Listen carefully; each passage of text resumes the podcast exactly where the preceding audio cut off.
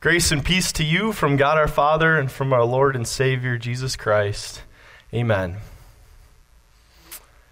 Merry Christmas again. I got to take advantage of saying it while I can. Have you done all the, the fun Christmas things over the last few weeks? Have you listened to your favorite Christmas songs? Maybe to the point where you're maybe sick of them now? Have you watched your favorite Christmas movies? I know that's what we're planning on doing after the service. We're going to go back and watch all our favorite Christmas movies. Have you eaten all the sugar that you probably should for the entire year? Not yet, but you're about to? good, good. Christmas is a great time of year. It's, it, it's an experience, Christmas is. And you see things like what you're seeing on the screen here. You see that beautifully wrapped present sitting under the tree.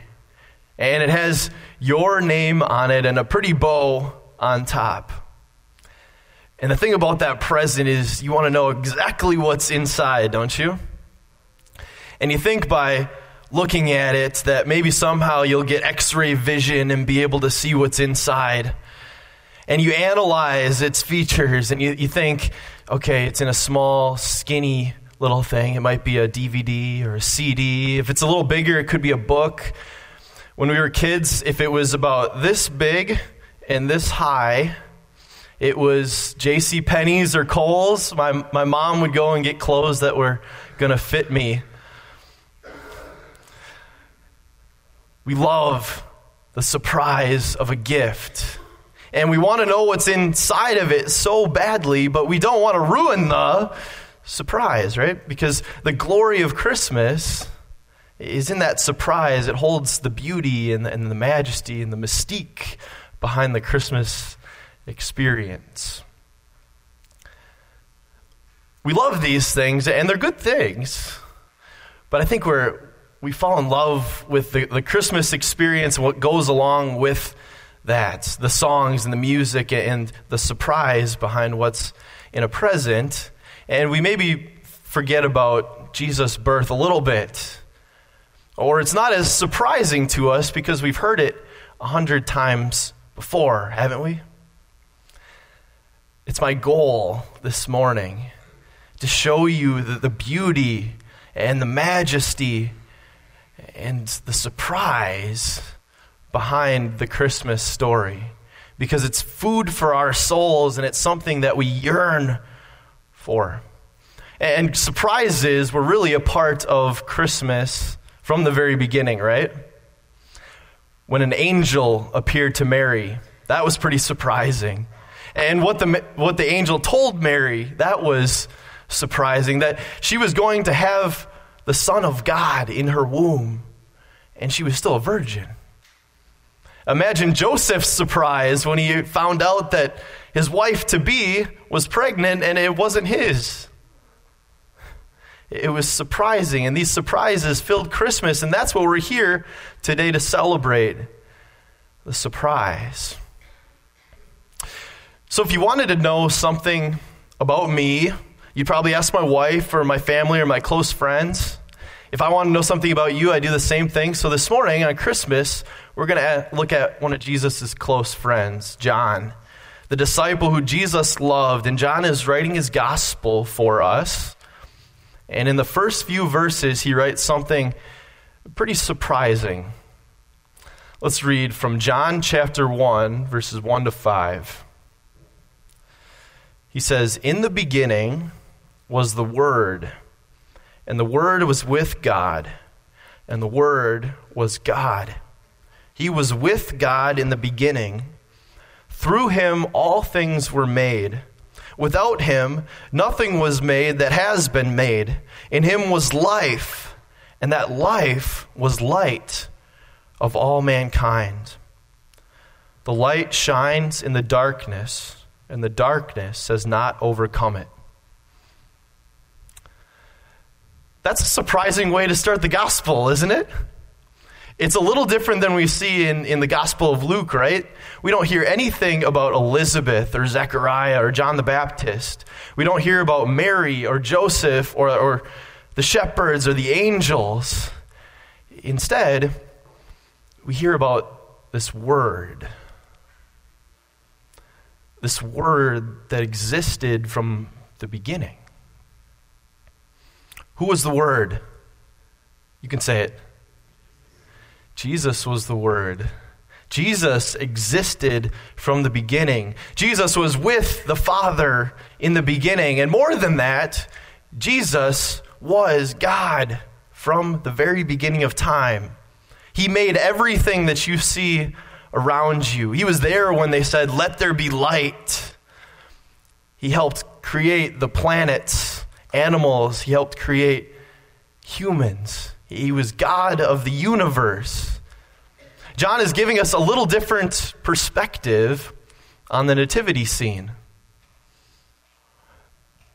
Picture yourself at the nativity scene. Put yourself there at the time of Jesus' birth. You're, you're in the background, you're standing between a cow and a donkey. What do you smell? Can you smell the hay? Can you smell the manure? Can you hear the cow snorting and chewing its cud and the animals rustling around? You know, I, I showed polled Hereford cattle in the fair, and I know what those barns smell like. I can smell the hay and the manure. I can hear the cow snorting. This is a four dimensional experience for me. And it is surprising to me that the God of the universe would choose for his son to be born in a barn. But you're there and you're experiencing these sounds and you're, you're seeing this young teenage girl and her husband, and they're both smiling, and they're both looking at this cute little cuddly baby wrapped in, in swaddling cloth and laid on a, a soft bed of hay in a cattle trough. There's nothing cuter than a sleepy baby, right? And you can't keep your eyes off of him just like Mary and Joseph can't. But the barn scene, the cute little cuddly baby is just the wrapping of the Christmas present.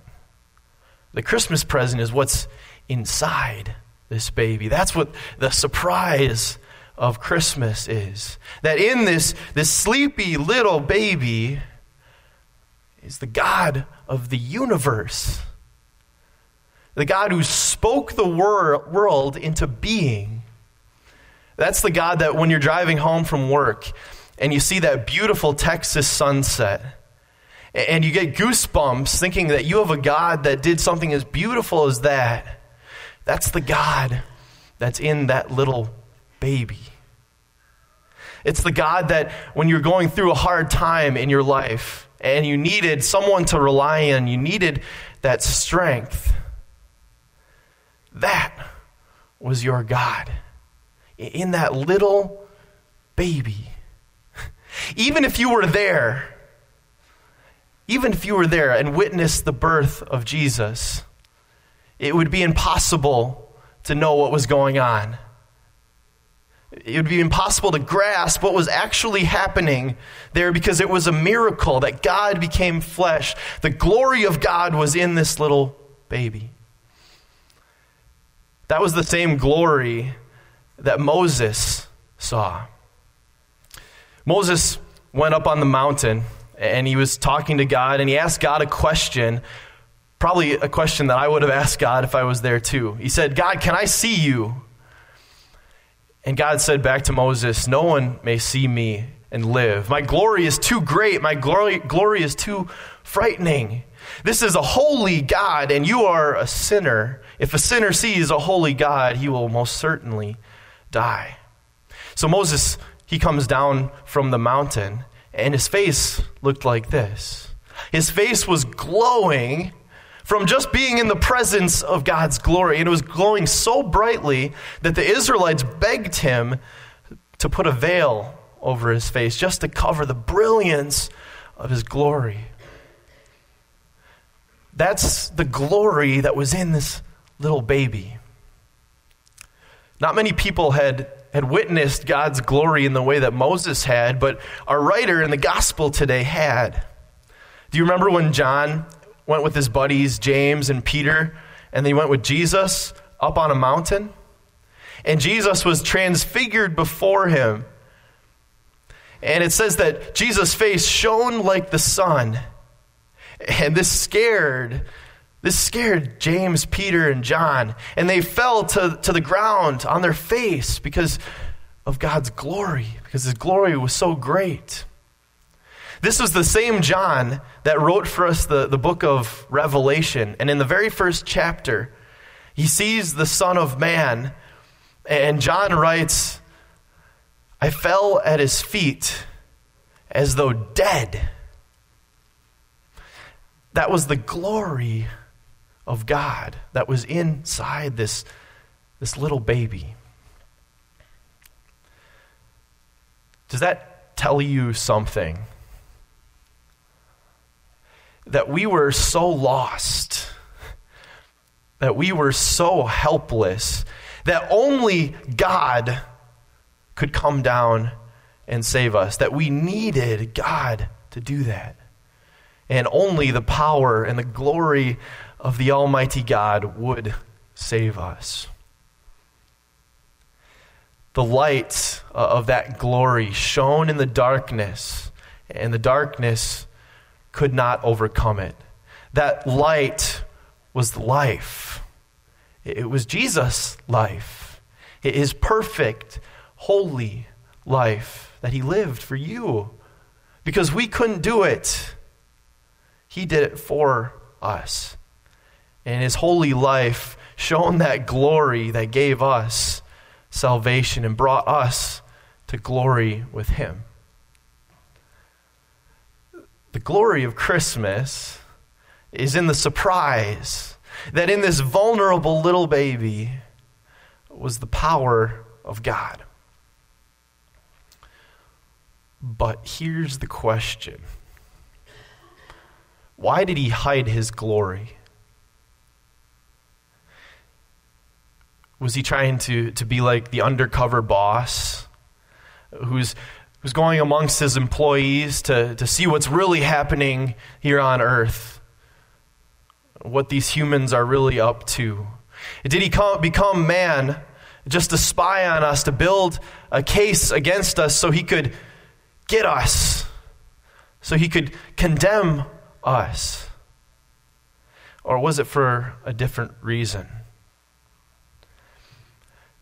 The real glory of Christmas is in the answer to that question that God came as a man not to dispense his justice against us, but to give us grace. We talked a little bit about giving presents at the beginning and how we love the surprise of, seeing what's underneath the wrapping or guessing beforehand what's what's underneath the wrapping. But I think one of the greatest surprises uh, of Christmas is when you when you open up the present and you realize how much thought went into that present. That that gift was unique to you, that it was perfectly tailored for you. It's surprising to think that there is someone out there who knows you well enough and understands what you like and thinks about you so much that they got you a gift that was just for you and it was perfect for you.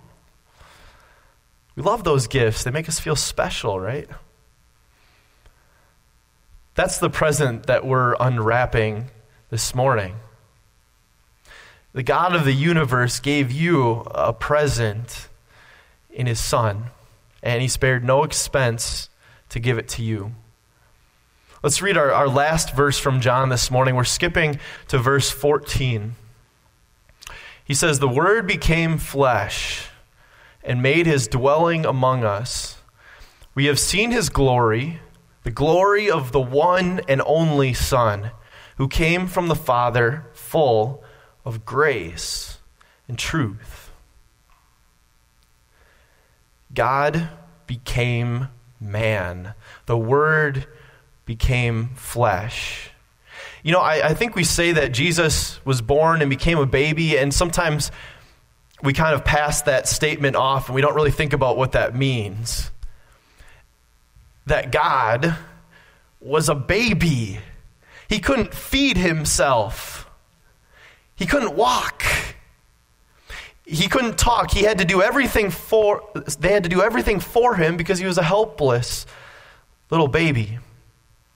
God left his position of power and of comfort and chose to come down and live a life that was uncomfortable and a life of weakness. Before this, Jesus had never been hungry. He'd never been thirsty. He'd never felt pain. He'd never been tired. But he chose to experience all of those things for you. He chose to dwell among us.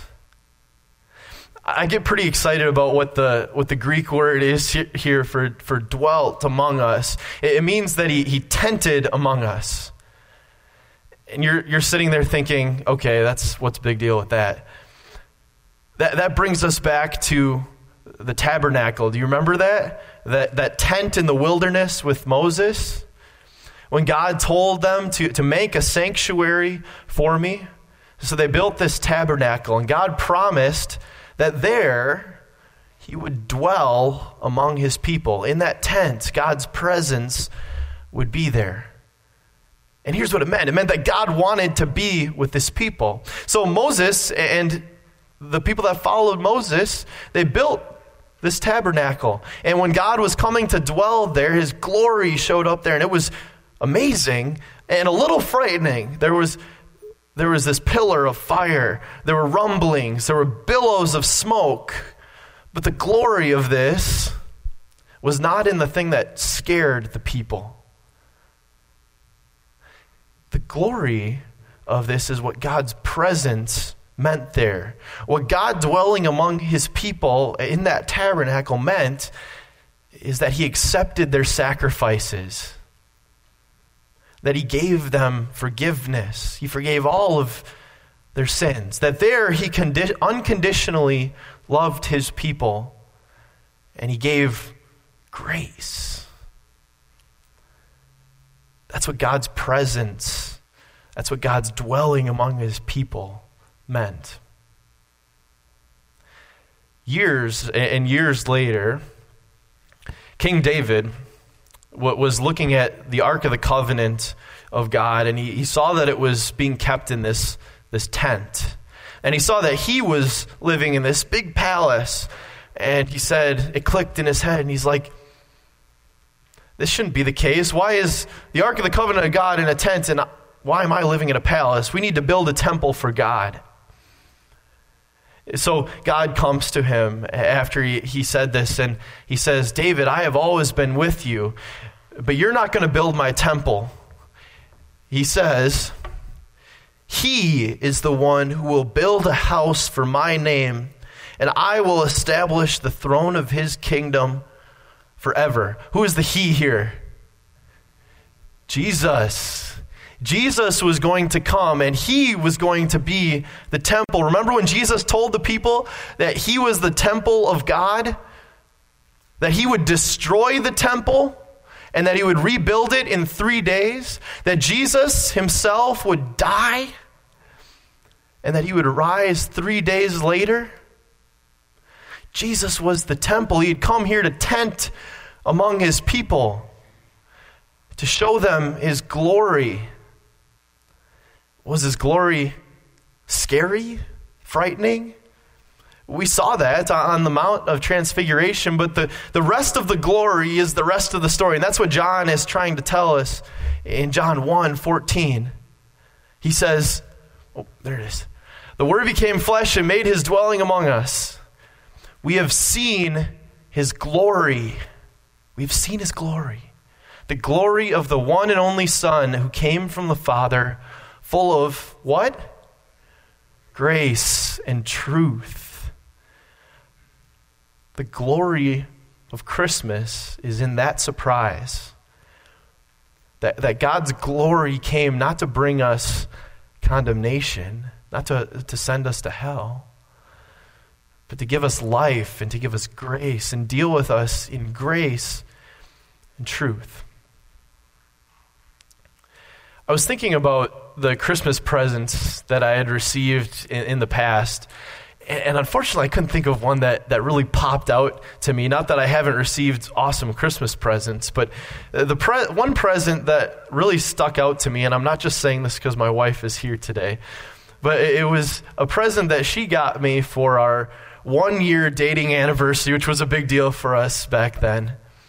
And she got me these Nike, these Nike shoes, but then she got me these 52 index cards for 52 weeks in the year, and each one had a date of a memory that we, we had in the, that first year of dating. And it meant a lot to me, and it surprised me because as a guy, I was thinking that I would get her a gift, but I wasn't really expecting to get a gift in return. So it was surprising, and it meant a lot to me because it was awesome to see all those, those memories and those good times that we had in that first year. And it made me feel special and, and loved. That's what, how the glory of Christmas is supposed to make us feel. That God gave you this beautiful present wrapped in this little baby who came to the earth for you to live and to die and to rise again for you. That the God of the universe, who is holy and perfect and almighty, chose to make himself weak to be your Savior. That's the glory that I love telling about. And that's the glory that I know that you love telling about too. Let's do that this Christmas and always. Amen.